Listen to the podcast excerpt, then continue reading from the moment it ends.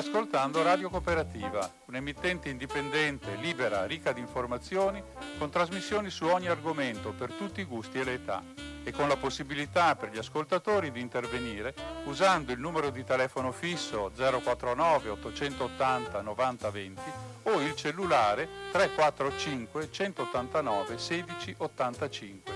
Nessuna interruzione pubblicitaria, mai, perché non dipendiamo da alcuno sponsor commerciale Radio Cooperativa si regge sul volontariato di conduttori e amministratori e soprattutto sulla generosità dei molti ascoltatori e soci che la sostengono finanziariamente. Per farlo basta collegarsi con il sito www.radiocooperativa.org che contiene tutto quello che può essere utile per contattarci e aiutarci. Oppure si può usare il bollettino postale numero 120 82 301 intestato a Informazione Cultura, via Antonio da Tempo 2, 35 131 Padova. La frequenza principale è 92,7 MHz in modulazione di frequenza. Ti aspettiamo per dirti grazie di cuore e buon ascolto.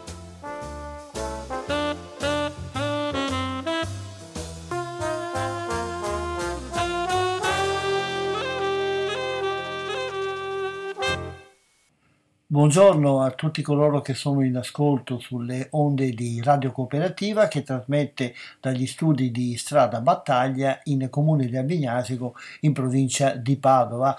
Buona fine di questo pomeriggio del venerdì 17 gennaio 2020 quando alle ore 17.15 circa incomincia una nuova puntata di Cinema 2, la rubrica che va in onda su questa emittente ogni 15 giorni al venerdì dalle 19.15 appunto alle 20.45. Siamo ormai avanzati nella strada che porta avanti l'anno 2020, un anno che ha dato uno sguardo al passato con un bilancio positivo con una crescita di frequenza e di incassi nel, nei cinema italiani ed un anno che già nelle prime settimane conferma questa tendenza, una bella notizia per la sopravvivenza del cinema.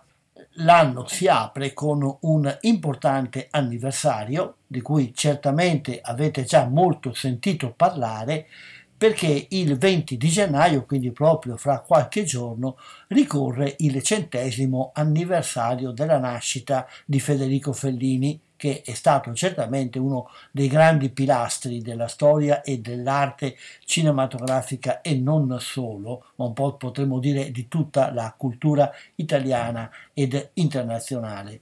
Federico Fellini appunto è nato il 20 gennaio di 100 anni fa, e anche noi ci uniamo alle tante voci e alle tante iniziative di celebrazione che ci sono in questi giorni. Nel nostro piccolo facciamo anche noi un omaggio a questo anniversario e lo facciamo aprendo una finestra su un aspetto dell'arte e dell'attività di Federico Fellini che è ben conosciuto dagli esperti e anche dagli amanti della, del cinema e dagli amanti in particolare di Federico Fellini, però forse è meno conosciuto dal grande pubblico. Si tratta dell'attività che lui ha svolto professionalmente e poi eh, non professionalmente ma così individualmente, dell'attività di disegnatore, di grafico. Come sentiremo fra poco, l'attività di Fellini è iniziata proprio come disegnatore per una importante rivista italiana, ma poi sempre il disegno e l'utilizzazione della grafica sono state delle attività a cui lui si è sempre dedicato con grande continuità, a volte così per passatempo, a volte come attività espressiva e a volte come strumento di servizio nella preparazione dei suoi film. Abbiamo di, parlato di questo aspetto dell'arte di Federico Fellini con il professor Marco Bellano dell'Università di Padova. Sentiamo allora l'intervista che ci ha rilasciato. Siamo a colloquio con il professor Marco Bellano dell'Università di Padova. Buongiorno professore e grazie di aver accettato il nostro invito. Buongiorno, grazie a voi. Lo contattiamo come abbiamo fatto altre volte in occasione di vari eventi, di vari anniversari. Di solito abbiamo parlato con lui di anniversari di personaggi, soprattutto del mondo dell'animazione, e questa volta invece parliamo di un anniversario di un personaggio fisico, uno dei grandi personaggi della storia del cinema italiano, perché il 20 di gennaio ricorre il centesimo anniversario della nascita di Federico Fellini. Il professore sta preparando una, un saggio all'interno di un libro che uscirà però per ora soltanto in Inghilterra, però l'argomento che tratta è molto avvincente ma poco noto per quanto riguarda l'attività di Fellini, ma lascio al professore di dire di cosa si tratta intanto. Ah sì, è un argomento che salta sempre fuori quando si parla di Fellini, però eh, magari il grande pubblico è meno informato dei dettagli e cioè l'amore, l'interesse che Fellini aveva per il disegno. Fellini era un disegnatore, lo è stato ancora prima che regista, la sua carriera è iniziata proprio così, come caricaturista, come eh, autore appunto di vignette che uscivano su riviste satiriche come il Marco Aurelio, per esempio in cui dava sfogo alla sua fantasia, ma anche creava tutta una serie di personaggi che poi sarebbero diventati trasformati ovviamente dalle circostanze, da la, diciamo, le, le, il seguito della sua carriera in, in, quelli che sarebbero stati poi i personaggi dei suoi film. E viene, viene, in mente, in mente un caso particolare lui oltre a fare disegni era anche autore di testi per queste riviste e aveva delle rubriche, delle rubriche che eh, raccontavano delle piccole storie, erano delle rubriche di intrattenimento che furono poi molto utili al regista anche per formarsi alla sceneggiatura, appunto alla sua abilità di raccontare storie. E appunto lui scriveva anche per la radio, questa nella fase giovanile, e queste storie, tra queste storie che raccontava, c'erano queste storie di una coppia, le avventure di Cico e Pallina. Questa coppia prefigura la coppia che sarebbe stata poi Federico Fellini e Giulietta Masina.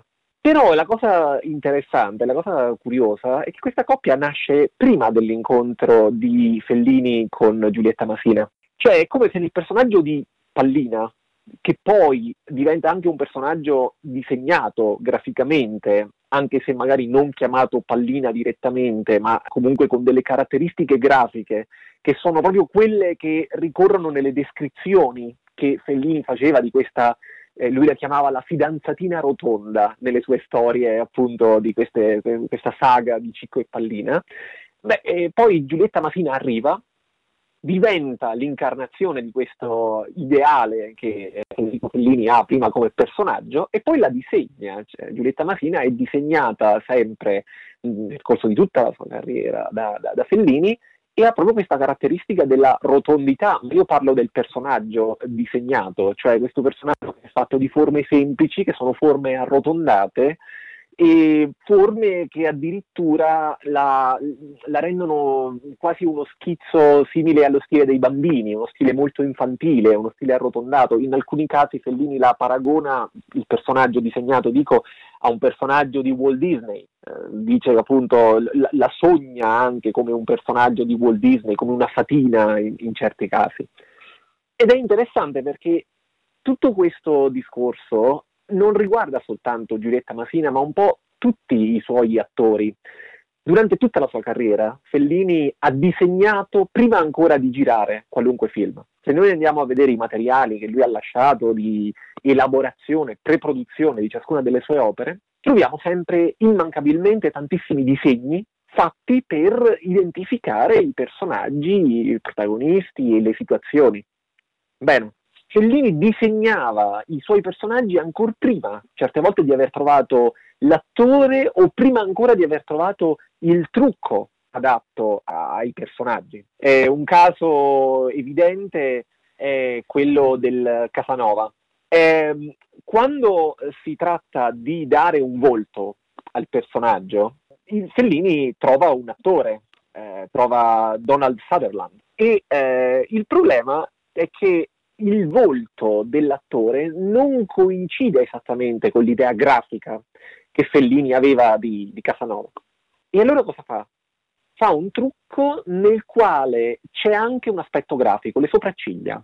Cioè, cosa chiede Fellini all'attore? Di radersi completamente le sopracciglia in modo che possano essere ridisegnate in ogni scena per coincidere con l'immagine grafica che lui aveva del personaggio. Quindi il disegno entra addirittura nella definizione del personaggio in carne e ossa, che, a cui si disegna sulla faccia, di fatto. È un cortocircuito molto stretto fra realtà e fantasia.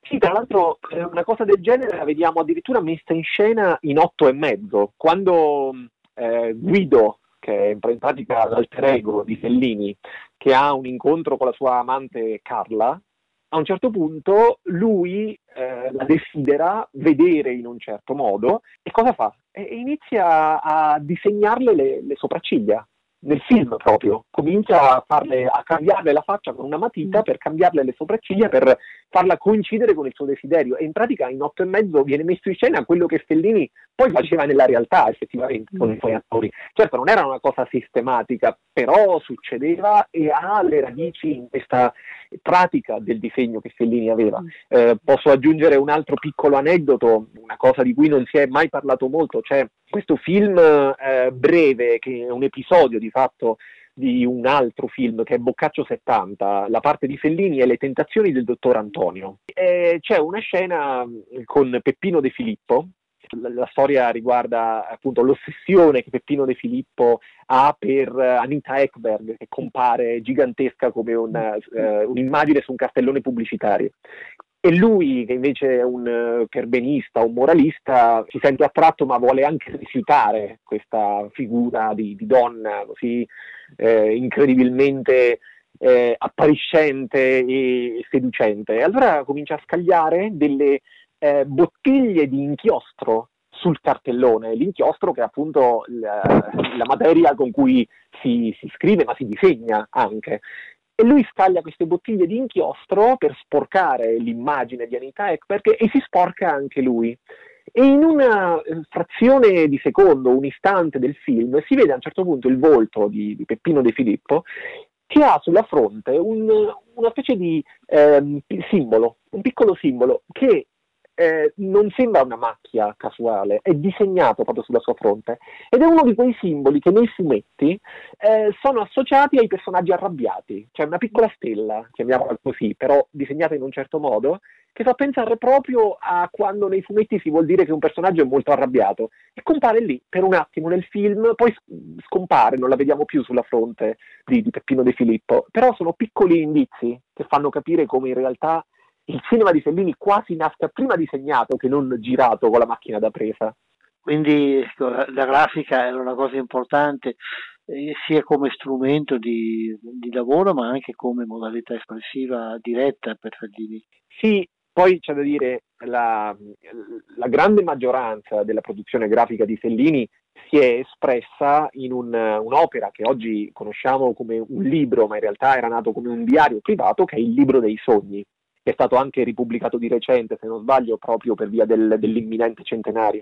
E di cosa si tratta? È una, appunto, come ho detto, un diario, un diario grafico, che viene tenuto da Fellini a più riprese a partire dal 1960, poi ci sono delle pause in mezzo, si arriva fino ai primi anni 80, 1982 circa. E, è un diario che tiene su consiglio del suo eh, psicoterapeuta. Fellini andava da uno psicoterapeuta, era affascinato dal, dal subconscio, dal funzionamento nascosto della nostra psiche, lo vediamo anche in diversi suoi film dove la dimensione del sogno è fondamentale. E, e lui andava da questo psicoterapeuta di eh, scuola junghiana, si rifaceva Jung, che era Ernst Bernard. Poi Fellini eh, connetteva anche questo tipo di esperienza con eh, altri risvolti meno scientifici e più mistici. Ma adesso non, eh, non andiamo, non faceva sedute spiritiche, diciamo così, c'è anche un film Giulietta degli Spiriti che sì. parla di questo e non solo. Comunque sia, la cosa che faceva era seguire un consiglio del suo psicoterapeuta, quello di prendere nota dei suoi sogni, di farlo appena questi avvenivano e Fellini lo fa nella maniera che gli è più congeniale. Quindi all'inizio scrive molto, quindi tiene proprio un diario, comincia a fare dei disegni, poi i disegni diventano dominanti. Alla fine lui comincia a disegnare i sogni invece di, di raccontarli inserendo solo poche parole. Ed ecco, è un viaggio all'interno della mente di Fellini, un viaggio all'interno di simboli ricorrenti che ci raccontano non soltanto il modo in cui creava i film, ma anche eh, la sua personalità e il suo rapporto con altre persone importanti della sua vita, anche con Giulietta Masina che ho citato prima. Vediamo che appunto lei è una specie di ideale, però è anche una figura infantile, come dicevo prima, appunto la fatina, il personaggio Disney, non è per niente l'archetipo di quella che noi conosciamo come donna felliniana, che ha tutta un'altra matrice grafica. Qui c'è un altro discorso interessante da fare. Tra l'altro Fellini è uno dei pochi che ha dato vita a un aggettivo che è entrato nel vocabolario, felliniano. Eh, anche se si possono fare questi aggettivi con tutti gli artisti, però di fatto quelli che stanno nel vocabolario sono pochi e Felliniano è appunto uno di questi. E tutti noi sappiamo qual è l'archetipo di questa donna, eh, dalle proporzioni generose, e dall'atteggiamento anche sfrontato, provocatorio, seducente. E um, Giulietta Masina non è per niente come questo archetipo. Eh, da dove viene questo archetipo? Beh, eh, andando a studiare un po' la biografia di Fellini, viene da sue esperienze di infanzia, addirittura un sogno che aveva fatto durante l'adolescenza, che riguardava una gigantessa che emergeva dal, dal mare e lo salvava. Lui, salvava lui, giovane appunto Federico, che non sapeva nuotare. E questa gigantessa diventa un po' una figura eh, materna, c'è anche un'identificazione con la madre, eh, solite questioni eh, edipiche, diciamo così, però la cosa interessante è che poi questa figura, che ritorna nei suoi film, eh, incarnata in diverse, diverse, figure, la tabaccaia di Amarcord e via dicendo, è una figura che nasce prima nell'immaginazione e nel disegno che non in attrici reali. Cioè, eh, spesso quando si parla delle donne felliniane si parla delle attrici, di Anita Ekberg, appunto, e, e di altre, e si pensa che Fellini cercasse quelle donne e avesse fatto di quelle donne un ideale, un modello. E invece forse il processo è un po' diverso. Fellini disegnava la donna felliniana, la cercava nella realtà e la faceva avvicinare al suo modello nel film, trasformandola in un personaggio. Quindi era un percorso che dalla fantasia tornava alla fantasia, passando alla realtà solo come in una parentesi, nel momento appunto della ricerca dell'attrice, dell'incontro con l'attrice reale. Quindi è una specie di cortocircuito della fantasia, che ha la sua origine nel disegno. Poi mi pare di ricordare che c'è anche una storia molto complicata legata ad un film che non si è mai fatto e che è diventata invece un'opera a fumetti, Il viaggio di Mastorna. Il viaggio di Mastorna, infatti. Eh sì, è una storia complicata, è uno dei tanti film che Fellini immagina ma non uh, realizza. Eh, lui a un certo punto eh, crea anche l'immagine dell'aereo precipitato. Nel libro dei sogni ricorre spesso che cos'è questo aereo precipitato? È l'immagine del film non realizzato. Ricorrono molte volte, ricorrono anche in un altro film diventato un fumetto che è il viaggio a Tulum, e, mh, all'inizio del viaggio a Tulum, che è disegnato dall'artista che poi crea anche il uh, viaggio di Mastorna, che è Milo Manara, si vede appunto, si trovano aerei sul fondo del mare e c'è un personaggio appunto in Tulum che, eh, che si chiama Helen, una donna, che chiede ma allora è vero che gli aeroplani che si trovano al, eh, sul fondo di questa piscina sono i film che non hanno mai preso il volo? Però il regista non risponde, non dà una risposta, però di fatto questa idea dell'aereo precipitato e del film non realizzato è una specie di ossessione che c'è per tutta la carriera grafica e non di Fellini. E Mastorna è appunto uno di, di questi film a cui Fellini pensa per decenni cerca di portarlo a, a compimento, ma eh, di fatto vedrà la luce soltanto come fumetto dopo che Manara avrà dato prova della sua abilità nel dar corpo appunto all'immaginazione di Fellini con il viaggio a Tulum. Prima ancora lo aveva fatto con un breve fumetto chiamato Senza titolo, un fumetto, chiedo scusa, che non aveva titolo, ma che di fatto aveva questa caratteristica di non avere fine, cioè era un fumetto circolare, mm, un fumetto che iniziava e finiva nella stessa maniera ed era senza fine. Questa cosa piacque tantissimo a Fellini perché lui non amava la parola fine. Fellini era anche molto scaramantico, molto superstizioso e riteneva che mettere la parola fine a qualcosa avrebbe portato male, avrebbe portato alla conclusione reale di qualcosa nel mondo, eh, nel, nella vita, insomma. E quindi il fatto che Manara, prima ancora di conoscere Fellini, prima di lavorarci con lui, avesse dato questa interpretazione ai, suoi film, e di fatto quel, quel breve fumetto era una, una, rassegna di citazioni dei film di, di Fellini, che appunto non terminava e aveva dentro di sé anche l'immagine della gigantessa che tanto era amata dal, dal regista. E quindi Fellini si sentì invogliato a collaborare con lui, sia per anche fare delle illustrazioni per i poster dei, dei film, ma poi per il viaggio a Tulum, altro film incompiuto dalla storia complicatissima, c'entra anche una presunta maledizione, telefonate minatorie, una storia veramente su cui si potrebbe fare un altro film, un film sul film. E poi si arriva finalmente a Mastorna. E a proposito di quello che ho detto prima del fumetto senza fine, c'è una conclusione che ha una tragica ironia eh, a proposito di questo fumetto.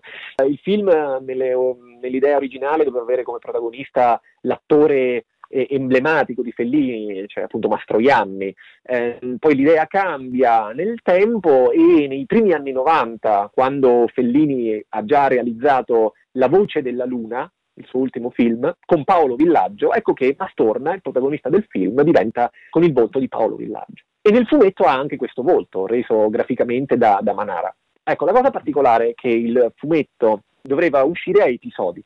Tra l'altro il fumetto inizia proprio con un incidente aereo, quindi ancora l'immagine ossessiva, il simbolo onirico del film non compiuto. E che succede? Che l'episodio, il primo episodio, viene pubblicato, solo che la, la redazione fa un, un, errore così involontario e mette alla fine del, dell'episodio la parola fine.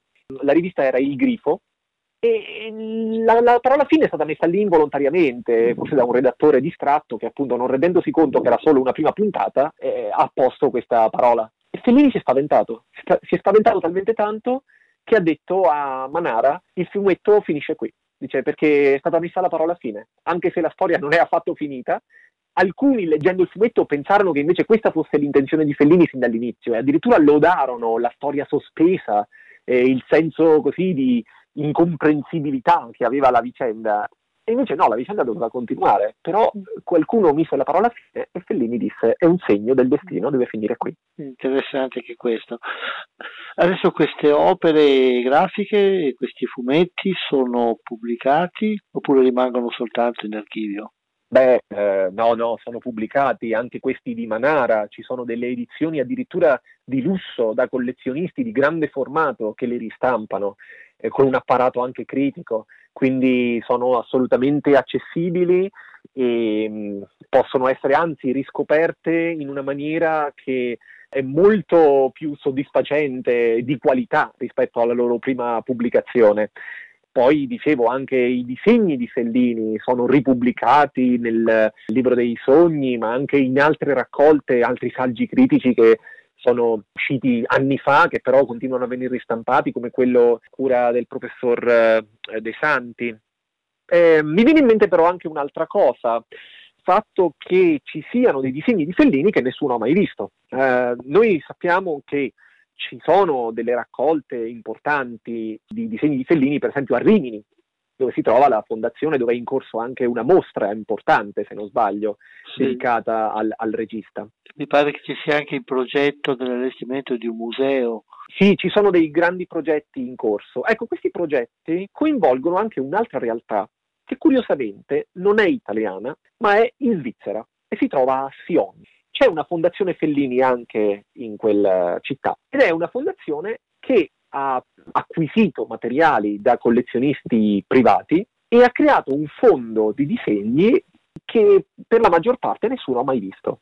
Io ci sono stato, li ho guardati ed effettivamente c'è del materiale estremamente interessante.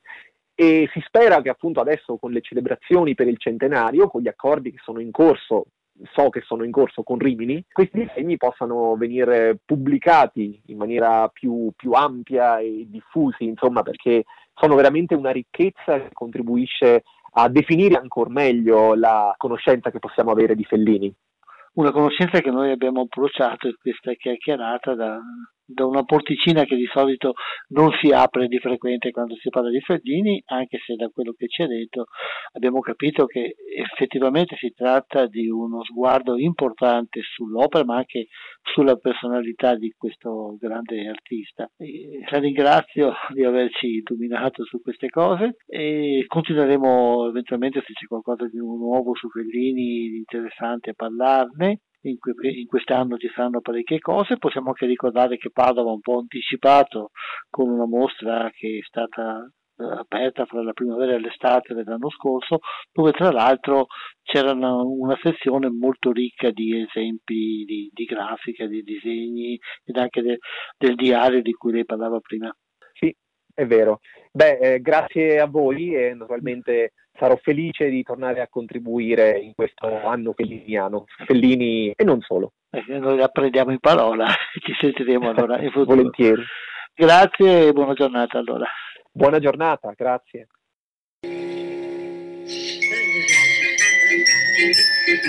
l'ha chiamato la stata? Tutti onesti, tutti puri, tutti coloro che amano l'integrità dei costumi la dignità dei valori umani sono con noi. Per gridare vergogna. In pochi giorni dico, in pochi giorni l'orrendo cartellone, la mostruosa Circe, come ai tempi dell'antico vitello d'oro, ha raccolto intorno a sé tutta la corruzione del mondo cittadino. Una visione orrenda è davanti ai miei occhi. Oh, che oscena bailamme! Babilonia, Babilonia, Babilonia! Attenta alla piazza di fuoco! Fermo un momento, un capitano, un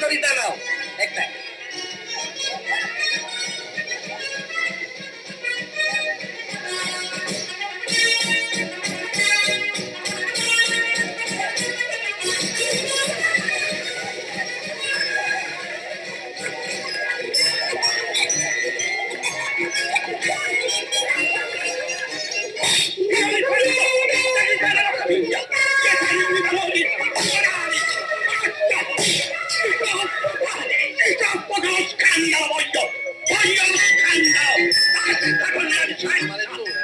Basta. Le y le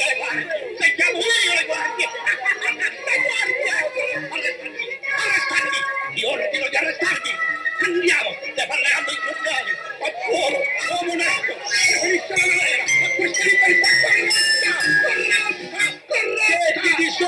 un Chiudiamo questo omaggio a Federico Fellini con la clip tratta dal film citato dal professor Marco Bellano, Le tentazioni del dottor Antonio, una clip che riporta proprio l'episodio citato nell'intervista. Passiamo ora ad un altro anniversario che ricorre questa volta il 24 di gennaio ed è l'anniversario della scomparsa del regista Carlo Mazzacurati. Anche questo è un autore molto noto del cinema italiano e in particolare un regista che si è molto dedicato a rappresentare il nostro territorio. Ogni anno, nella ricorrenza dell'anniversario della sua scomparsa, Marina Zangirolami organizza un incontro abbastanza interessante e particolare e se volete a suo modo anche divertente ed originale. Si tratta dell'incontro del pubblico con alcuni importanti sceneggiatori, un incontro nel quale il pubblico è chiamato a partecipare. Da zero a tutto è il titolo di questo incontro che si terrà il 24, cioè fra una settimana, venerdì 24, dalle ore 15 alle ore 18 presso il Cinema Astra di Padova in via Tiziano Aspetti. Siamo al telefono con Marina Rangirolami. Ciao Marina, grazie di aver accettato questo nostro invito. Ciao, grazie a voi e un saluto a tutti. L'abbiamo chiamata per parlare un attimo di un avvenimento di cui ci siamo già occupati anche altre volte, che lei organizza ripetutamente con il corso di sceneggiatura dedicato a Carlo Mazzacurati ed è una eh, carina, diciamo così, iniziativa che raccoglie chi vuole ad un incontro con degli professionisti della sceneggiatura per così costruire assieme una sceneggiatura. Ma lascio a te Marina per favore di chiarire meglio di cosa si tratta. Sì, sì grazie. Eh, ogni anno, dall'anniversario di Carlo, facciamo questa riunione aperta di sceneggiatura, la chiamiamo così, era in concomitanza con il master, master dell'Università di Padova in sceneggiatura e, e adesso da quest'anno il master ha una pausa e stiamo lavorando per vedere di trasformarlo in un altro tipo di formazione, e sicuramente sempre legato alla scrittura che è il nostro campo e dove c'è tanta richiesta, dove possiamo dare tanto. Il 24 all'Astra, eh, il multiastra in via Tiziano Aspetti, ci troviamo dalle, 3, dalle 15 alle 18 e costruiamo insieme una storia. Gli sceneggiatori, c'è il tavolo degli sceneggiatori, il meglio che abbiamo, fra il meglio diciamo che abbiamo, Franco Bernini, Doriana Leondes, Enzo Monteleone e Marco Pettenello. Si raccoglie dal pubblico un'idea, uno spunto di un paio di righe, proprio un accenno, vengono presi in esame i vari spunti e da lì si parte per vedere se quello spunto può avere il respiro di uno sviluppo per un film, almeno per un film diciamo di un'ora e mezza, non per un corto. Ed è molto divertente, molto stimolante, partecipano tantissime persone di tutte le età perché è sempre vero, rimane vero che il um, costruire la storia è un desiderio profondo di, di, ognuno di noi, c'è poco da fare, tutti hanno una storia, un'idea nel cassetto che avrebbero voluto sviluppare e, um, e questa è una ricchezza, la trovo, che avere questo sogno o questo accompagnamento nella vita sia sempre molto molto forte, molto nutriente, ecco. E mh, mm, alla fine vengono fuori delle storie divertenti, delle storie interessanti, col contributo di tutti, guidati dagli sceneggiatori che con la loro tecnica e la loro esperienza sanno già se una cosa va a finire nel nulla o se può avere altri agganci per degli sviluppi. Ecco, quindi questo è particolarmente interessante, particolarmente stimolante. Direi che è talmente aperto al pubblico, talmente collaborativo che ognuno si sente di far parte di, un, di, una creatività in quel momento. Tutte le volte che l'abbiamo fatto, questo è il, quinto, il, sesto anno, il quinto anno anzi, ogni volta vai a casa che ti senti il bisogno di prendere una penna e cominciare a scrivere. E questo ci è stato detto da tante persone, l'ho trovato così bello, non so che altro potevamo avere da una cosa del genere, ecco. Certo, perché come dicevi giustamente tu prima, eh, la voglia, il bisogno anzi direi di raccontare c'è in tutti, perché raccontare vuol dire comunicare con altri, passare ad altri qualcosa che abbiamo dentro, ma anche mettere insieme delle cose in un racconto vuol dire anche metterci in ordine noi stessi, le cose che abbiamo dentro, le nostre idee, sì, è per questo che appunto pensare a una scuola ispirata allo stile di Carlo sicuramente e che possa offrire ai giovani la possibilità di sviluppare quel qualcosa che tutti hanno dentro, e il desiderio di raccontare, capire come si fa a raccontare, perché possiamo raccontare qualunque momento della nostra vita se lo sappiamo raccontare diventa interessante tutto, i grandi scrittori rendono interessante uno che va in cucina e si fa il caffè la mattina e, e se uno sa scrivere in quel caffè c'è dei pezzi di vita e dei pensieri così forti che diventa speciale, ognuno ha un suo lato che può essere speciale. Saper raccontare si acquisisce un pochino e quindi io su questa strada cercherò di offrire qualcosa in più perché vedo che c'è bisogno, desiderio e desiderio anche di altre professionalità legate al raccontare al cinema. Quindi siamo un po' in, in, elaborazione quest'anno, è un anno particolarmente vivace, anche se siamo fermi con il master, ma è molto attivo, molto vivace di proposte, di idee e quindi prima o poi usciremo con qualcosa di interessante, questo è sicuro. Cioè, c'è una cosa curiosa che volevo dire, che il soggettino che l'anno scorso ha vinto, diciamo, perché poi c'è la votazione del pubblico, no? ha vinto la giornata appunto della riunione di sceneggiatura aperta, si intitola Love Me Do e l'ha scritto una studentessa del master, Giulia Rosania, e poi lo ha sviluppato e mm, è andata avanti, ne ha fatto un corto, sempre sotto forma di sceneggiatura, ed è arrivata in, fena, in finale al, mm, Festival di Londra del Nord Europa, eh, Nord Europa Film Festival, che mh, niente, nella selezione ufficiale dei spunti per cortometraggi più interessanti, quindi eh, lo diremo in apertura il 24 perché è, è, molto divertente questa cosa. Tra l'altro il suo spunto era una donna vede nell'identikit fatto dalla polizia un'immagine che le ricorda completamente suo marito. E da lì è partita con degli sviluppi veramente inaspettati, ma comunque questa è stata l'apertura. Non è soltanto così una giornata passata, un pomeriggio anzi passato a fare una specie di gioco, ma può essere qualcosa che diventa anche qualcosa di concreto nella propria vita, nel proprio futuro professionale. Direi che questa ragazza si è guadagnata un po' una possibilità di entrare anche professionalmente in un certo mondo, quindi è ancora più sì, significativo, no? È ecco. vero, è stato, è stato, molto bello, questo per noi è un motivo di orgoglio e di felicità proprio, ecco. Così dai, noi siamo, invitiamo tutti a partecipare perché è un momento in cui arriva qualcosa di nuovo e di bello di positivo. C'è stato detto da tutti, quando esci da lì hai, ripeto, una felicità creativa che consiglio a tutti di non perdere. È molto speciale anche avere degli sceneggiatori professionisti così alti e specializzati che offrono tutto il loro lavoro, la loro esperienza a una platea è molto speciale, si crea un'atmosfera così affettuosa, interessante, artisticamente creativa come è questo lavoro che vai a casa veramente felice, è capitato a tutti, quindi dico a tutti partecipate perché sarà, poi uscirete da lì e non sarete come prima, ci sarà sempre qualcosa di diverso che vi ha aiutato, che vi ha portato in là e che vi ha dato energia, che è la cosa a cui teniamo di più, mettere in circolo l'energia creativa. Eh, ricordiamo allora il 24 al Cinema Astra di Padova dalle ore 15. È gratuito, però eh, so che c'è una condizione per entrare. Bisogna portarsi in tasca cosa? Un foglietto e una matita e con... scrivere le due esatto. righe di idea. Esatto, questo qui è così.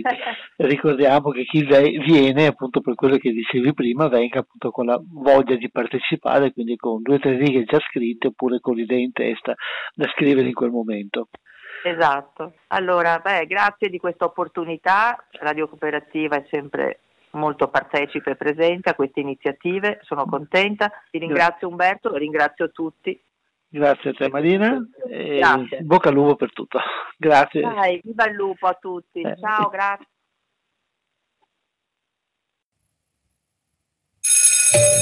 Le ultime ore di una storia d'amore scritto dall'enigmatico Henry Pick, un vero trionfo letterario. Madeleine Pick, veniamo alla domanda che tutti si sono ampiamente posti. È sicura che sia stato suo marito a scrivere il romanzo? Si sta prendendo gioco di lui! Ma ve lo immaginate il pizzaiolo bretone che si mette a scrivere un libro così bello? Davvero ce lo vedi papà a scrivere questo tra una pizza e l'altra? Non so chi sia stato a scriverlo, ma io lo troverò. Chi si crede di essere? Ha un bel coraggio per dire qui. Perché Henry Pick? Perché questa messa in scena? Ho bisogno di lei per risolvere l'indagine. Sarà un po' il mio dottor Watson. E perché è lei Sherlock Holmes? Perché è la mia indagine. Se riuscissimo a trovare una sua lettera, una cartolina. Ho un sacco di sue lettere. Me le ricordavo scritte meglio. Neanche la lista della spesa di Proust sarà un granché. Hanno trovato la lista della spesa di Proust ed è un capolavoro. Guardi qui. Pick si è portato il segreto nella tomba, lo accetti? La smetta di importunare mia figlia. No, la smetta lei di minacciarmi con quella sua banga. No, è una zappa. Ho perso quasi tutto per quel manoscritto. Lei sta sconvolgendo le nostre vite. È questo libro che le sta sconvolgendo. Lei non crede, Josephine? Quindi sa dove abita? Eh sì. E allora dove abita? Abita nell'ultima casa all'altezza. Dove? Dove? L'ultima. Uh, infermiera? Abbiamo un problema. Lo stacco con il quale abbiamo accompagnato l'intervista a Marina Zangirolami è il trailer del film Il mistero di Henry Pick, una commedia francese, è la storia di un critico letterario il quale vuole conoscere chi è il vero autore di un grande misterioso bestseller che sembra attribuito alla penna di un oscuro pizzaiolo vivente in un paese sperduto della Normandia. Un omaggio allo scrivere, a raccontare storie di cui ci ha parlato finora Marina Zangirolami come di qualcosa di importante nella vita di ciascuno. Passiamo ora ad un altro argomento. Intanto vi ricordo che siete all'ascolto di Radio Cooperativa, l'emittente padovana che trasmette dagli studi di Strada Battaglia in provincia di Padova, in comune di Albignasico, e che la trasmissione che state seguendo è la trasmissione Cinema 2, una rubrica quindicinale che si occupa di cinema. Ci occupiamo ora di un'altra iniziativa che è in partenza in questi giorni e che percorre, possiamo dire, un sentiero parallelo a quello della, del cinema, perché si tratta della realizzazione di un videogame, un videogioco. Chi frequenta questo tipo di prodotti sa che ormai i videogiochi da semplici disegnetti giocabili su un telefonino si sono evoluti soprattutto per quanto riguarda l'utilizzazione nei computer o con la televisione, si sono evoluti ad una qualità e ad una complessità grafica ed artistica eh, molto rilevante tanto che ormai da più parti si cerca di analizzare anche la qualità culturale, la qualità artistica di questo nuovo prodotto audiovisivo. Ce ne occupiamo perché in questi giorni sta partendo a Padova un progetto che coinvolge una serie nutrita di enti dall'Università di Padova ad altre strutture e questo progetto ha per fine l'elaborazione di un videogioco che arrivi a far conoscere e ad approfondire la realtà di un quartiere della città. Per capire meglio di cosa si tratta, sentiamo come ce lo racconta e come ce lo spiega uno dei responsabili che stanno portando avanti questa iniziativa. Si tratta del dottor Stefano Caselli, che lavora all'Università di Malta, ma è stato coinvolto in questo progetto. Lo abbiamo intervistato, questa volta la sua voce ci giunge proprio dall'isola di Malta. Siamo al telefono col dottor Stefano Caselli dell'Università di Malta. Beh, ciao gra- e grazie di aver accettato questo nostro invito intanto. Ciao, grazie a voi ovviamente, grazie a te. Stefano è uno dei collaboratori di un progetto anche abbastanza simpatico, oltre che innovativo, che riguarda un concorso, un bando per la preparazione di un videogame che è legato però anche alla rappresentazione di un quartiere di Padova. Ecco, la prima cosa che ti chiederei è proprio quella di intanto di spiegare di cosa si tratta. Allora sì, uh, Urban Histories Reloaded è un progetto uh, promosso da Impact SRL, che è uno spin-off dell'Università degli Studi di Padova, uh, in collaborazione con il Dipartimento dei Beni Culturali, sempre dell'Università di Padova assieme appunto ad, ad Advance SRL che si occupa di rigenerazione, recupero e riqualificazione di spazi urbani insieme poi all'associazione di IVIPRO, che è l'Italian Video Game Program, che è quella cui, con cui collaboro io attivamente, e tutto ciò con il sostegno di MIBACT e, e SIAE all'interno del programma per chi crea. Sostanzialmente il progetto prevede una eh, residenza artistica della durata di due settimane aperta a giovani under 35 che siano residenti in Italia e che rientrino sotto la categoria di game designer oppure artisti attivi nel, nel campo del bidimensionale o tridimensionale oppure che siano programmatori di videogiochi. Lo scopo della residenza è quello di arrivare ad avere un prototipo giocabile, un, quindi un piccolo prototipo di videogioco che coniughi diciamo, il, medium, il medium videoludico, quindi tutte le specificità eh, del mezzo videoludico, con quello che è invece l'attenzione al quartiere in cui si ambienta la residenza, che è un quartiere appunto di Padova. Quindi durante la residenza quello che abbiamo in mente è di accompagnare eh, i vincitori del bando, che saranno quindi due game designer, due programmer e eh, due artisti, nella progettazione di questo prototipo che dovrà raccontare o comunque esprimere una certa prospettiva su questo quartiere. Quindi eh, lo strumento del videogioco al servizio e anche a, alla promozione, allo scopo di raccontare eh, quello che è un, quartiere di una città il quartiere di Padova in oggetto è il quartiere Armistizio Savonarola. Da dove è nata esatto. questa idea, questo progetto? Chi l'ha avviato? Allora, l'idea nasce appunto dal contatto tra Impact, Advance SRL e IVIPRO.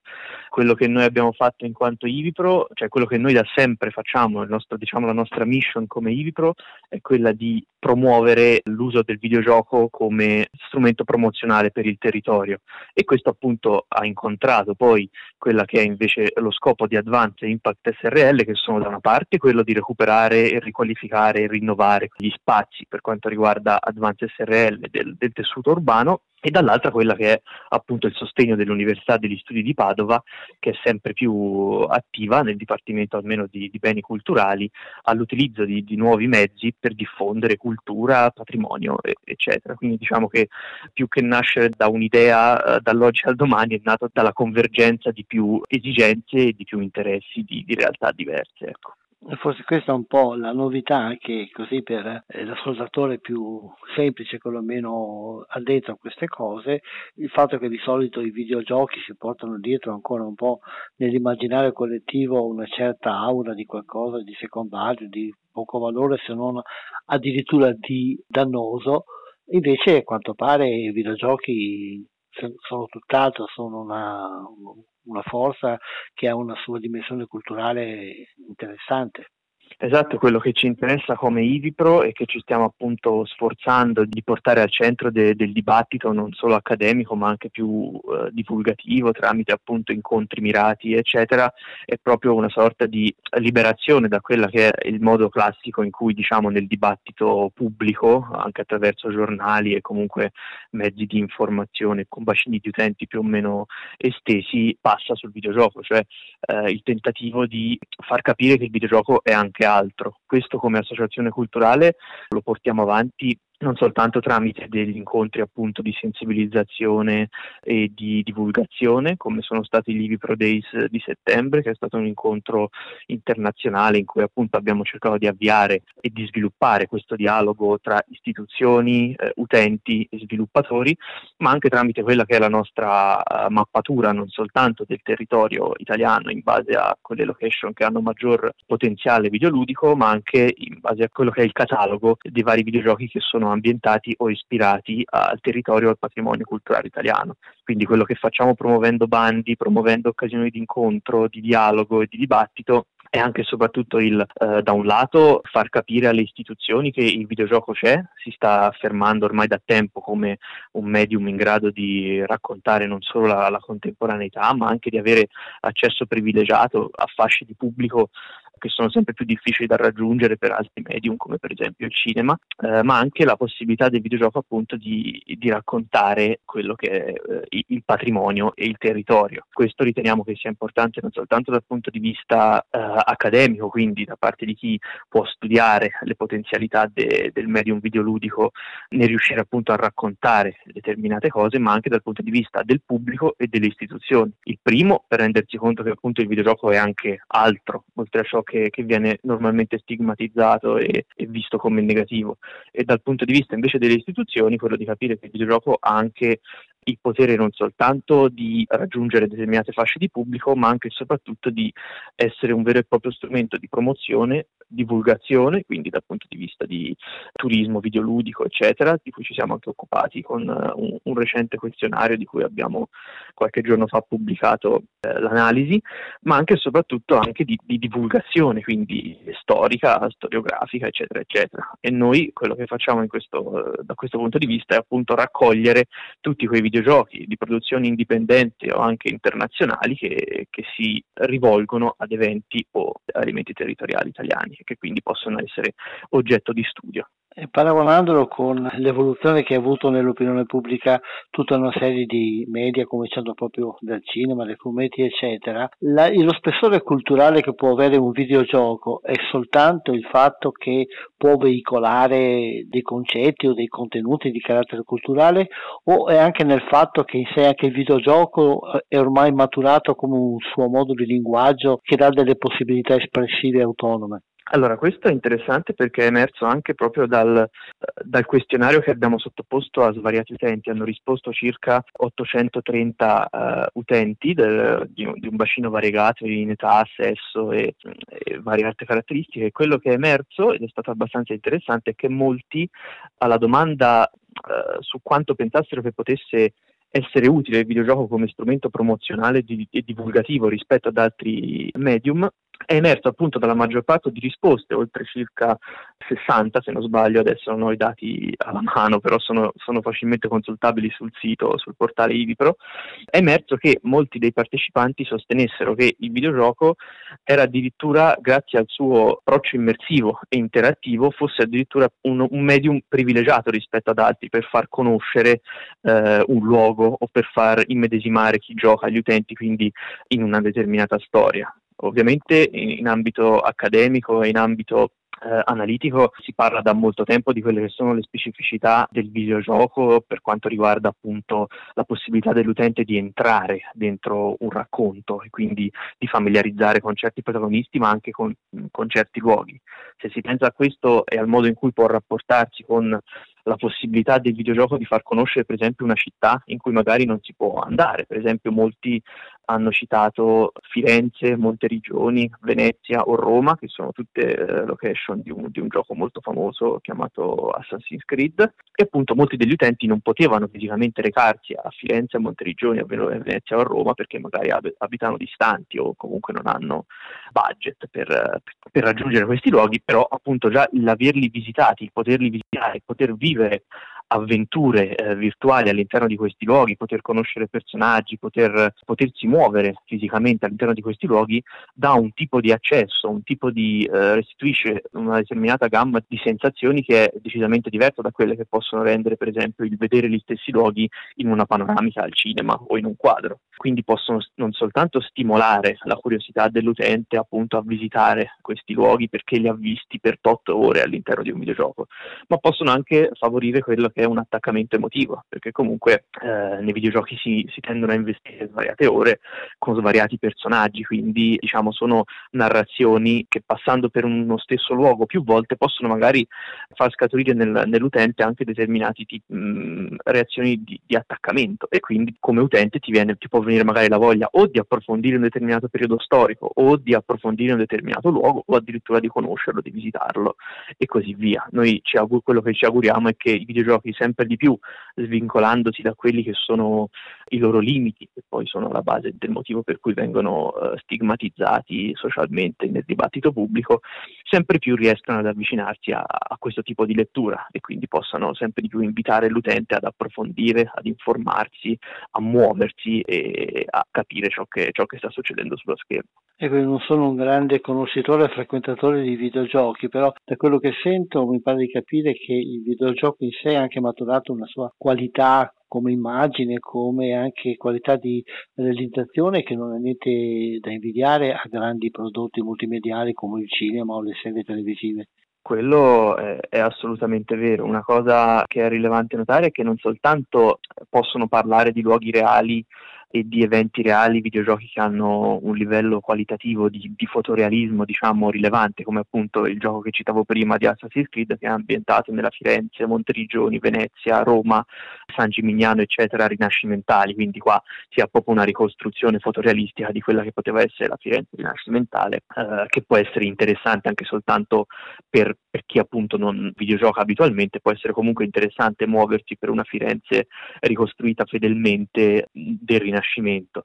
Quello che però è interessante sottolineare è che anche videogiochi che non, che non si basano su questo tipo di, di, fotorealismo possono essere interessanti. Penso per esempio all'opera di um, We Are Muesli, che è uno studio indipendente attivo in Italia, che ovviamente è uno studio composto da poche persone, quindi non ambiscono a, a una ricostruzione fotorealistica o comunque comunque vivida di determinati ambienti, ma ricostruiscono con una grafica particolarmente riconoscibile, a volte bidimensionale, cioè, cioè mira più che a ricostruire fedelmente un determinato luogo, a raccontare in un certo modo determinate storie, come quelle della resistenza italiana o altre appunto legate alla cultura alimentare di Palermo, per dire. Queste qui sono appunto ricostruzioni che comunque riescono a coinvolgere l'utente in certi modi e riescono a, a essere sia divertenti sia a fornire molti spunti di approfondimento e di informazione e che però appunto non si basano, non raggiungono grandissimi pubblici, appunto perché diciamo non sono produzioni come le grandissime produzioni cinematografiche, ma sono più come eh, delle produzioni indipendenti, quindi più piccole, che non si basano sul fotorealismo, bensì su eh, stili grafici magari più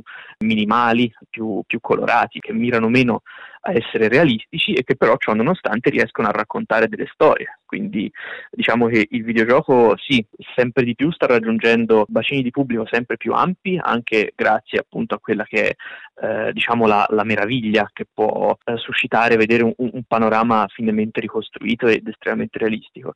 Altresì però riescono anche ad accedere a, a raccontare determinate storie ed aprire eh, finestre su determinati mondi e determinati processi culturali anche non passando per quel, per quell'accesso lì, bensì eh, raggiungendo diciamo, eh, l'utente per altre vie, quindi non per quella del fotorealismo, ma per quella di determinati modi di raccontare, determinati modi di rappresentare anche eh, ambienti o storie. Ecco. E tornando al progetto che coinvolge il quartiere Armistizio Savonarola di Padova, c'è un motivo per cui è stato scelto questo quartiere? Allora, eh, noi come Ivipro abbiamo promosso diciamo, il versante appunto videoludico del progetto, quindi ci occupiamo eh, di partecipiamo alla promozione, ci siamo occupati del, mm, in vari modi eh, di quella che è la, la, creazione del contenuto sul sito, eccetera. Per quanto riguarda la scelta del quartiere, è stato scelto ovviamente da Advance e Impact SRL, è stato proposto da loro.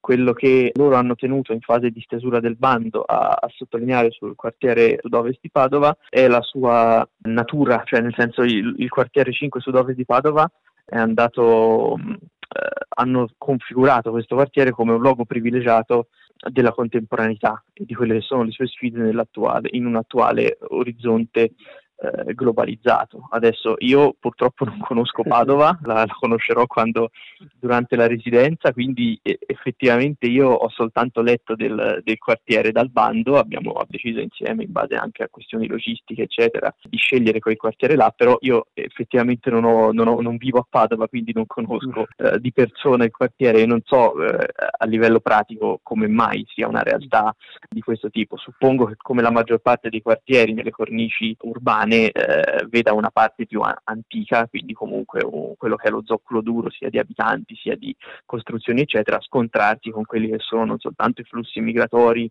di inurbamento eccetera progressivo, ma anche quello con la nuova costruzione di nuove aree, nuove zone, quindi questo diciamo da questo punto di vista il quartiere può essere interessante come confronto tra quella che è una realtà eh, affermatasi e culturalmente ben, ben, precisa con quella che può essere una nuova realtà che va affermandosi nell'orizzonte della contemporaneità. Quello che interessa appunto è che eh, chi partecipa alla residenza avrà modo tramite degli incontri mirati di diciamo, mettere le mani in pasta nel quartiere, quindi avrà modo di, di, di capire la storia del quartiere, di, di toccare con mano quello che è il quartiere, anche grazie al fatto che la residenza appunto è un laboratorio creativo all'interno del quartiere individuato eh, e quindi avrà modo di intercettare quello che è la quotidianità del quartiere ma anche la sua storia e, in modo poi da mettere tutto questo all'interno del prototipo giocabile che è poi il prodotto finale diciamo della residenza. Se non sbaglio, l'altro giorno, il 15, scadeva il tempo per la presentazione delle candidature da parte di chi vuole partecipare. E adesso quali sono le tappe del progetto? Esatto, eh, la, la, scadenza ufficiale della call è oggi, quindi noi aspettiamo oggi. la mezzanotte per raccogliere tutte le iscrizioni che sono arrivate e poi procederemo a, a loro, allo, scrutino, allo scrutino insomma, de, mm. di quelle che sono le, le domande pervenute. Qua eh, se abbiamo raggiunto il numero di partecipanti richiesto, ovviamente si procederà alla notifica dell'avvio de, della residenza nelle date previste, si parla dell'ultima settimana di febbraio e della prima settimana di marzo e quindi ci si, avvi- ci si, avvierà poi sia dal punto di vista promozionale eccetera proprio all'avvio della residenza stessa. Qualora invece il numero eh, non si fosse raggiunto il numero appunto minimo di, di, di, di, partecipanti, cosa che comunque non credo, a quel punto ci sarà, uh, riapriremo i termini del bando per altri pochi giorni, però cercando appunto di, mantenere l'inizio della residenza a febbraio, non credo che ci siano problemi in questo senso. Ecco. E poi ci sarà l'elaborazione di questo videogioco. Esatto, lo scopo della residenza è proprio arrivare ad ottenere un, un, prototipo giocabile. Ovviamente il tempo di due settimane è abbastanza stretto, nel senso farà sì che i, i partecipanti al bando debbano impegnarsi quotidianamente eh, un buon numero di ore penso, per riuscire ad ottenere un, un, prototipo giocabile. Quindi nella prima parte della residenza ad affiancare quelle che sono le sezioni diciamo, laboratoriali con i docenti e in compagnia dei, dei tutor, ci saranno questi vari incontri mirati a raccontare la storia del quartiere ad inquadrare quella che è una sua dimensione appunto quotidiana. E invece la seconda settimana ci si butterà a capofitto su quella che è la progettazione di questo prototipo, appunto entro i termini della residenza senza dubbio si otterrà quello che è un prototipo giocabile che poi sarà sviluppato in seguito eh, grazie appunto sempre al team che, che avremo messo insieme. Quindi si può ipotizzare che con il tempo questo prototipo si evolverà in qualcosa che potrà raggiungere il pubblico generale? Diciamo che in linea del tutto teorica lo scopo è proprio questo. Per quello che ci interessa adesso, un passo alla volta, è di ottenere un prototipo pienamente giocabile che abbia una certa qualità e che riesca a raccontare in un certo modo quella che è la vita e la storia del quartiere sud-ovest 5 di Padova. Poi per quello che sarà dopo, diciamo, dipenderà sia dal gruppo di, di vincitori del bando, sia da, da, quelle che sono le esigenze del mercato, dei loro diritti lavorativi, eccetera. Diciamo, per il momento quello di cui ci interessiamo noi con il progetto è di ottenere questo, questo prototipo. Speriamo che si raggiunga anche la fase finale perché sembra una proposta anche oltre che intelligente, anche un po' curiosa, un, un altro modo di vivere e di conoscere il proprio territorio e anche di dialogare con queste nuove possibilità informatiche e, vedremo cosa maturerà il futuro, casomai ci certo, sentiremo certo. più avanti se sei disponibile per vedere come è finito perlomeno questa fase di, di residenza. Con piacere, certo. Grazie intanto allora di, questo, di questa chiacchierata con cui abbiamo un po' chiarito alcune cose, abbiamo affrontato anche un po' questo universo per molti forse ancora strano del videogioco e a risentirci allora in futuro. Grazie e buona giornata. Grazie a voi, è stato un piacere a voi. Io ho fatto tutto. Il muratore, l'idraulico. Questi siete voi? Tutto.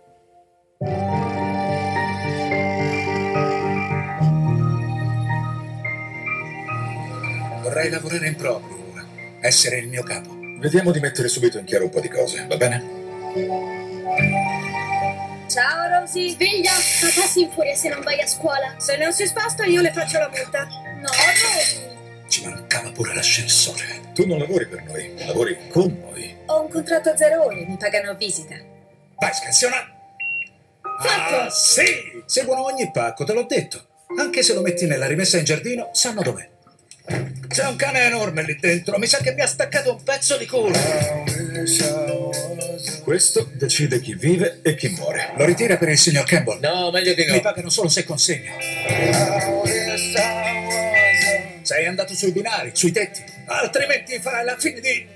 La fine tua? La fine di... Non pensavo fosse così difficile. Sono altre 100 sterline e una sanzione. È la mia serata con la famiglia, quindi no, non lo faccio.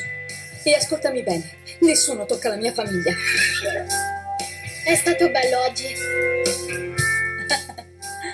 Padrone del tuo destino, te la senti? Sì. Vindalù, devi essere un uomo vero per mangiare questa roba. Sì. Porca vacca. e vai, uomo vero. Ho accompagnato l'intervista al dottor Caselli con il trailer dell'ultimo film di Ken Loach, Sorry We Missed You, che è un film nel quale si vede invece l'aspetto oscuro della tecnologia. Il dottor Caselli ci ha illustrato eh, come la tecnologia molto evoluta dei videogiochi può servire per maturare e per perfezionare la nostra cultura e il nostro rapporto con il territorio, che Loce invece ci ricorda come un certo uso schiavizzante della tecnologia porti invece alla sottomissione di lavoratori cosiddetti indipendenti ma praticamente precari, lasciati completamente a se stessi, indifesi di fronte a meccanismi che ne stritolano l'individualità per quanto riguarda l'evoluzione del progetto Urban Histories Reloaded, di cui abbiamo parlato con il dottor Caselli, proprio la notizia di, di oggi è che l'altro giorno, come abbiamo sentito, il 15 di gennaio scadeva il termine per la presentazione delle domande di elaboratori di videogame che vogliono partecipare alla residenza alla termine della quale verrà prodotto il prototipo di questo gioco. I termini sono stati allungati fino al 31 gennaio e chi voglia partecipare, soprattutto game designer, game programmer, artisti che siano al di sotto dei 35 anni, possono trovare la possibilità di partecipare nel sito www.urbanistories.it ripeto www.urbanistories.it la parola histories dopo la N di urban ha l'H eh, così all'inglese o alla latina come volete. Dedichiamo quest'ultima parte della trasmissione di Cinema 2 di oggi 17 gennaio 2019 ad un altro evento che si svolgerà a Padova nei prossimi giorni.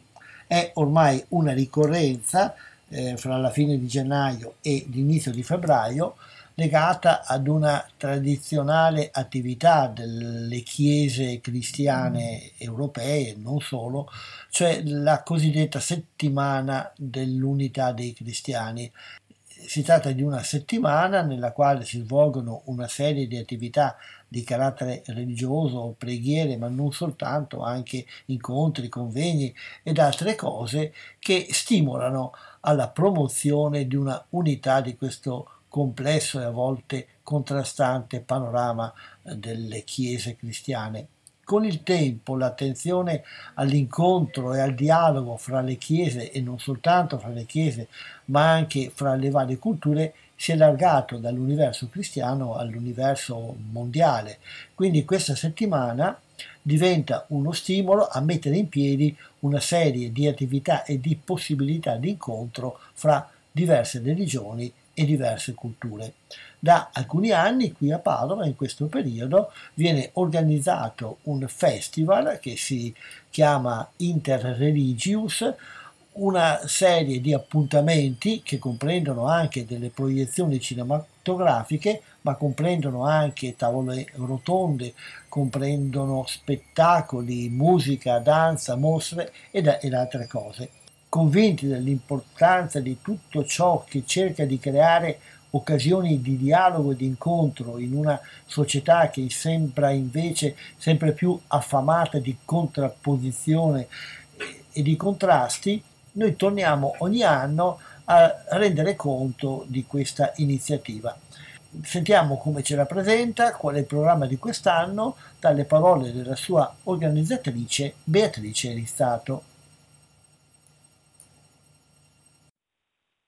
Siamo con eh, Beatrice Rizzato. Ciao Beatrice e grazie di aver accettato il nostro invito. Intanto. Grazie, ciao, buonasera a tutti. Ecco, Beatrice è l'organizzatrice del festival Interreligious, giunto ormai alla sua settima edizione, un insieme di proiezioni cinematografiche ma anche di altri eventi di carattere culturale di vario genere, tavole rotonde, eventi spettacolari eh, che ruotano attorno al tema dell'incontro tra le religioni e le culture. Quali sono intanto le cose che costituiscono l'edizione di quest'anno? Sì, allora il tema, il focus della settima edizione è ruolo e condizione della donna nelle religioni. La formula ormai eh, consolidata è quella di declinare eh, il tema dell'anno secondo diversi registri. Intanto, ecco, perché e... la scelta di questo tema? Eh, la scelta del tema della donna abbiamo pensato che fosse giunto il momento anche per quanto riguarda il dialogo tra le religioni di condividere la, le diverse sensibilità eh, ma anche i punti in comune che le diverse religioni hanno sul ruolo appunto eh, del femminile, non solo della donna ma del femminile anche ad esempio nella rivelazione del divino. Che considerazione ha cioè il femminile nelle diverse tradizioni? Se pensiamo insomma in Oriente al taoismo, il femminile ha una parità diciamo di importanza eh, a livello di sacro, a livello di armonia, mentre se parliamo in termini di monoteismo sappiamo che il femminile ha comunque un, un, una parte eh, più ridotta rispetto sì, eh. al maschile. Sarebbe interessante eh, capire come mai il monoteismo c'è questa tendenza, casomai ne parleremo un'altra volta, verrà fuori in questo eh, io penso che venga ecco, fuori all'interno della rassegna, soprattutto perché eh, quanto ha inciso la cultura di un determinato popolo o di un determinato territorio sul tema delle religioni, sulle religioni diverse. E soprattutto quindi in ambito mediterraneo quanto inciso maggiormente la tradizione maschilista, se vogliamo, ecco, è, è scorretto definirla maschilista e basta, ma la tradizione che ha sempre in, avuto la visione, l'immagine, eh, anche a livello profetico, di un Dio strettamente maschile. I miei ricordi così di vecchi studi di antropologia eh, parlavano di una, almeno in un tempo, cronologicamente eh, sì. c'era forse più dominanza della dea madre che non del dio padre. Esatto, esatto. Eh, senz'altro appunto le eh, culture che si affacciano sul mm, Mediterraneo sono diversificate, ma in tempi più vicino a noi, mm, diciamo, si sono concretizzate, soprattutto con la rivelazione dell'unico Dio, in senso favorevole di più al maschile. Oggi si sta riconsiderando molto uh, in questo diciamo, ambito territoriale anche la figura del femminile. Però è vero, le statuette, quella famosa che è a Vienna, ad esempio della Madre Terra, della Dea Madre, è femminile. E in molte culture, anche se andiamo dall'altra parte del mondo, il femminile ha una certa importanza. In Oriente, come dicevo, anche nell'induismo il femminile ha una notevole importanza quali sono le diversità, ma soprattutto le cose, le considerazioni che si possono fare e mettere in comune, perché il dialogo interreligioso dovrebbe avere questa funzione di far conoscere, ma allo stesso tempo mettere insieme dei temi che possono essere frequentati da tutte le tradizioni. E la donna c'è in ogni cultura, ad ogni latitudine e altitudine e di questo bisogna tenerne conto dappertutto, quindi in sì. qualsiasi religione noi mh, ci troviamo, in qualsiasi religione prendiamo in considerazione, perciò ecco, penso che sia un tema trasversale che attraversa tutte quante le religioni. Cioè, nel nostro piccolo qui possiamo dire che adesso stiamo parlando di temi anche molto delicati di carattere religioso e stiamo parlandone con una donna, quindi dai, tiriamo, eh sì.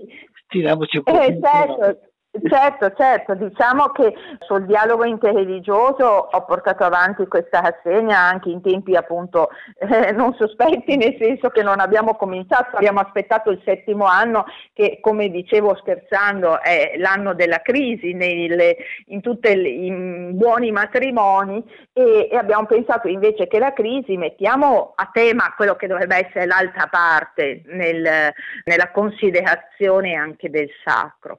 E il femminile, quindi mh, mm, abbiamo pensato ecco, che fosse ormai giunto a maturazione il tempo di dedicarci un focus proprio specifico sulla donna. E vediamo e, ehm, allora come è articolato il programma della rassegna.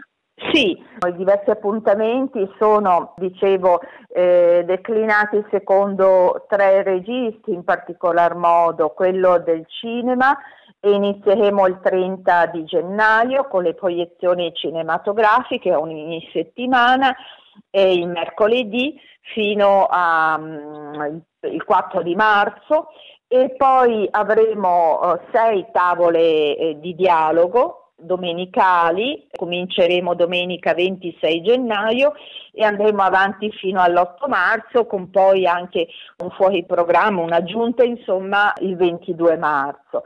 E poi abbiamo tanti eventi speciali che sono dedicati all'arte in genere, quindi eh, i tre registri, cinema, arte e parola, sono diciamo le tre classiche formule che abbiamo adottato fin dall'inizio.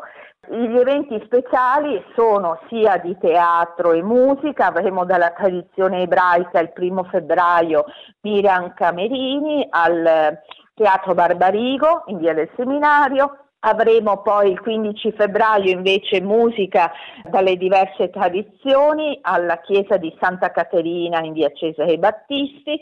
Avremo poi una mostra di calligrafia araba dal 21 al 23 febbraio di una um, artista, di una giovane artista musulmana, Ferdaus Arfi, che verrà appunto a presentare la sua mostra Terminus, poi avremo nella stessa giornata del 22 febbraio due ehm, presentazioni di libri di autrici islamiche, Assia eh, Bellagi che ha scritto oltre l'Ijab che presenterò io, dialogherò io con lei. E poi abbiamo invece alle 17 Sumaya Abdelkader che presenta il suo ultimo ehm, libro, quello che abbiamo in testa, e a colloquiare con lei sarà la professoressa dell'Università di Padova, Annalisa Frisina.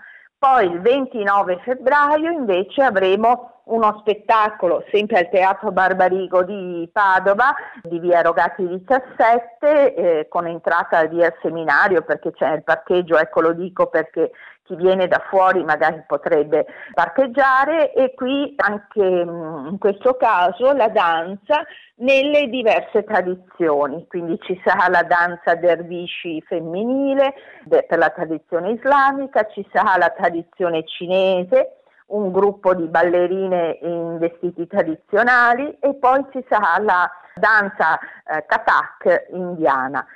Infine, come annunciavo all'inizio, ci sarà domenica 22 marzo una meditazione della superiora del monastero delle Carmelitane Scalze di Santa Maria del Monte Carmelo eh, in provincia di Lecco che mm, rifletterà sull'amicizia di due donne, Marta e Maria, amiche di Gesù. Questo un po' eh, il programma, diciamo, in linea generale. Per quanto riguarda se scendiamo nei particolari, i film posso dire, perché come vi ho detto la cadenza è settimanale, vi dico solo i titoli dei film che possono magari interessare. Abbiamo in anteprima, mh, mm, no in anteprima, in apertura di rassegna Dio e Donna e si chiama Petrunia, che è stato nelle sale fino a qualche giorno fa, che sarà presentato da padre Guido Bertagna e vedremo appunto quanto la tradizione culturale influisce sulla tradizione religiosa. Poi vedremo il 5 febbraio invece il film sul buddismo delle monache di Yakengar, lo presenta questo Massimo Tommasi che è il referente per il dialogo interreligioso dell'Associazione Tibetana di Padova. Poi avremo il vizio della speranza il 12 febbraio, che invece lo presenta Andrea Morgan, il direttore del Religion Today eh, Film Festival di Trento. Poi avremo Cosa dirà la gente, un film sull'Islam il 19 febbraio, che lo presenterà il professor Pace. Avremo l'induismo il 26 febbraio, tra terra e cielo e lo presenterà la dottoressa Gaia Zanini. Poi l'ebraismo, per concludere, l'ebraismo il 4 marzo, Armonia, che è un film, anche questo appunto con protagoniste femminili, che presenterà Tobia uh, Ravà. Gli ospiti invece delle tavole rotonde sono tanti, alcuni diciamo molto noti anche nella nostra città come Annalisa Oboe che aprirà eh, le tavole di dialogo insieme al professor Enzo Pace. Annalisa Oboe è prorettrice alle relazioni culturali, sociali e di genere della nostra Università Patavina. Enzo Pace non ha bisogno di presentazioni, si occupa di religioni, in particolar modo di sociologia delle religioni, con particolare riguardo all'Islam. Poi abbiamo nella settimana dedicata al buddismo, taoismo e confucianesimo la professoressa Mina Crisma di Bologna, Emanuela Magno per il buddismo qui di Padova e la monaca tibetana Laura Coccitto. Per il cristianesimo avremo il grande teologo valdese Paolo Ricca e Suor Maria Chiara Piccinini che è della piccola fraternità di Nazareth. Poi invece per l'Islam avremo due donne, Nibras Breghesh che è rappresentante dell'Associazione Islamica Italiana Guide Religiose e Imam e Raisa Labaran che è una mediatrice culturale di Brescia. E poi invece per l'induismo avremo una professoressa di Indi che viene dall'Università degli Studi di Milano e una mm, testimone invece che è una mediatrice culturale e imprenditrice indiana che si chiama Nirmala Udrayam Malavarapu. E poi per finire, eh, nella um, domenica dedicata all'ebraismo, chiuderà appunto la serie di tavole di dialogo Noemi Di Segni, che è la presidente delle, dell'Unione delle comunità ebraiche italiane. Questo è il programma eh, molto denso, diciamo. Come, come, sempre. Come sempre, sì, come sempre.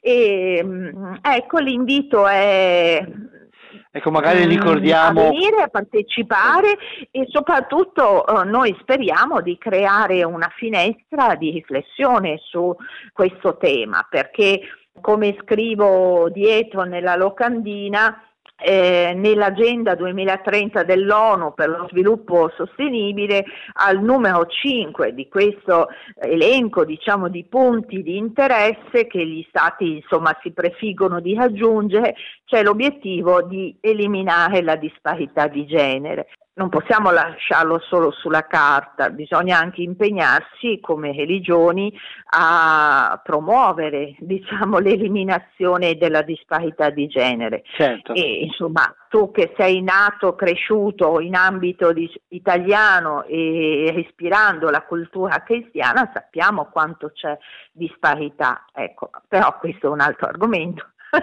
eh, lo possiamo trattare diciamo in un'altra, un'altra occasione. Volta. Adesso ricordiamo ecco. allora che le proiezioni avvengono al cinema MPX sì. in date di, differenti, però sempre dalle ore 21 tranne un paio di volte, mi pare che sono sì, esatto. Noi avremo il 30 e eh, il 5 fe- 30 gennaio, il 5 febbraio alle 21, poi invece due consecutivi alle 18 che sono il vizio della speranza il 12 febbraio, quello dedicato al cristianesimo e quello dell'Islam, cosa dirà la gente alle 18 e poi gli altri due invece di nuovo alle 21. Ecco, per le proiezioni c'è l'ingresso a 5 c'è euro. Sì, è l'unico, l'unico, caso in cui si paga, insomma c'è un biglietto di entrata e gli altri eventi invece gli altri eventi, gli altri sono, eventi sono liberi, sì, sì, sì. E sono ecco. le conferenze al centro universitario dalle 15, di domenica, tutte di domenica dalle 15.30 alle 17.30 al centro universitario in via Zabarella 82 e poi invece gli, gli eventi, eventi, come ho detto, alcuni sono al Teatro Barbarigo in via Rogati 17 ma con l'entrata da via del seminario 5A e sono quello di Miriam Camerini dell'1 febbraio e quello poi della danza il 29 febbraio tutti e due abbiamo messo alle 20.45 per iniziare alle 21, insomma. Questi al Barbarigo, mentre a Santa Caterina c'è il concerto della musica dalle varie tradizioni, il 15 febbraio dalle 16.30 alle 18 e poi al centro universitario invece abbiamo sia la mostra di calligrafia araba e sia la presentazione dei libri. Ecco, comunque penso che le locandine sono, c'è tutto scritto, sono, sono c'è diffuse. tutto scritto, C'è anche un sito internet o qualcosa per... eh, C'è tutto, c'è tutto anche questo, sia della multisala MPX che del centro universitario, basta eh, cercare su certo. I- eh, centro universitario pd.it e lì si trova tutto quanto, insomma, mh, proprio sul sito c'è il calendario di tutti gli appuntamenti.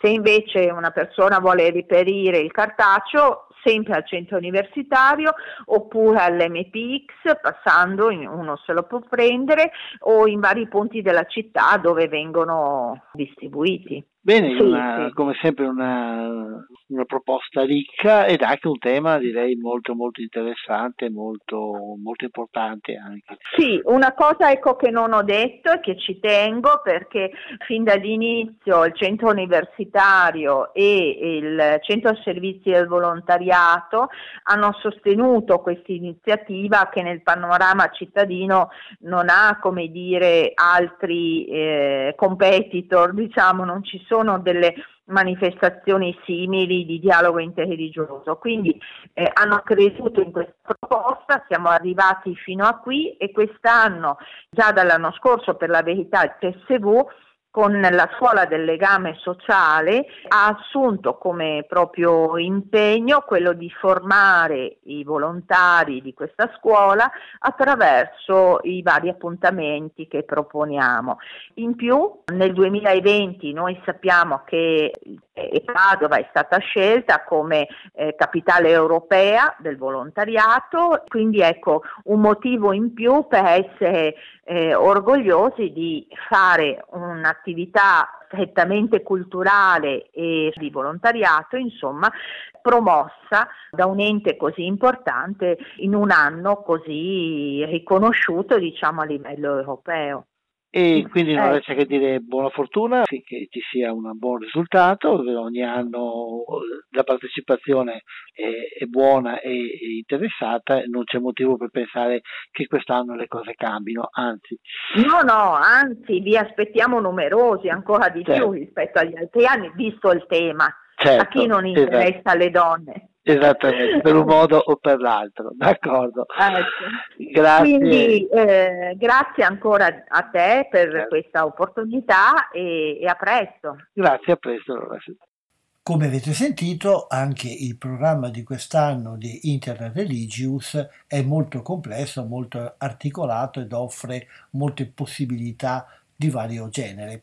Vi sollecitiamo a prendere con- conoscenza bene del programma e a partecipare perché il tema trattato, al di là del dialogo fra religione e culture, il tema della posizione della donna all'interno della società di oggi è sempre un tema che merita una grande riflessione. Si parla continuamente della differenza di trattamento delle donne a tutti i livelli della società, un trattamento che la mette sempre in condizione di inferiorità nei rispetti dell'uomo e ci sono spesso nei mezzi di informazione le notizie di eventi nei quali le donne subiscono delle violenze veramente raccapriccianti e veramente sconcertanti.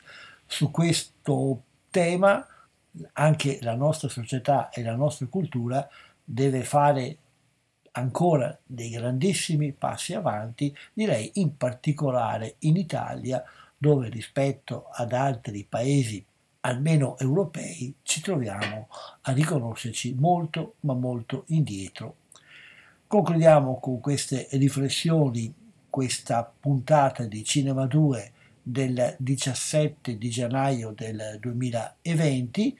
Umberto ringrazia tutti coloro che sono stati all'ascolto, coglie l'occasione per ripetervi la buona giornata, ovviamente eh, la, una buona conclusione di questa serata con l'ascolto dei programmi di Radio Cooperativa e vi lascio con il trailer di un film che è uscito nelle sale in questi giorni, da non molto, un film che sarà quello che apre la rassegna cinematografica di Inter Religious, cioè Dio è donna e si chiama Petrunia. Appuntamento fra 15 giorni qui su Radio Cooperativa. Ancora una volta, buona serata da Umberto. Petrunia, ecco, ti ho scritto l'indirizzo per il colloquio di lavoro. Non dirgli la tua verità, digli che hai 24 o 25 anni. 32. Ne dimostri almeno 42. Dove vai, bellezza? Titolo di studio? Laureata in storia. Avanti, padre, butta la croce! Sposata? No.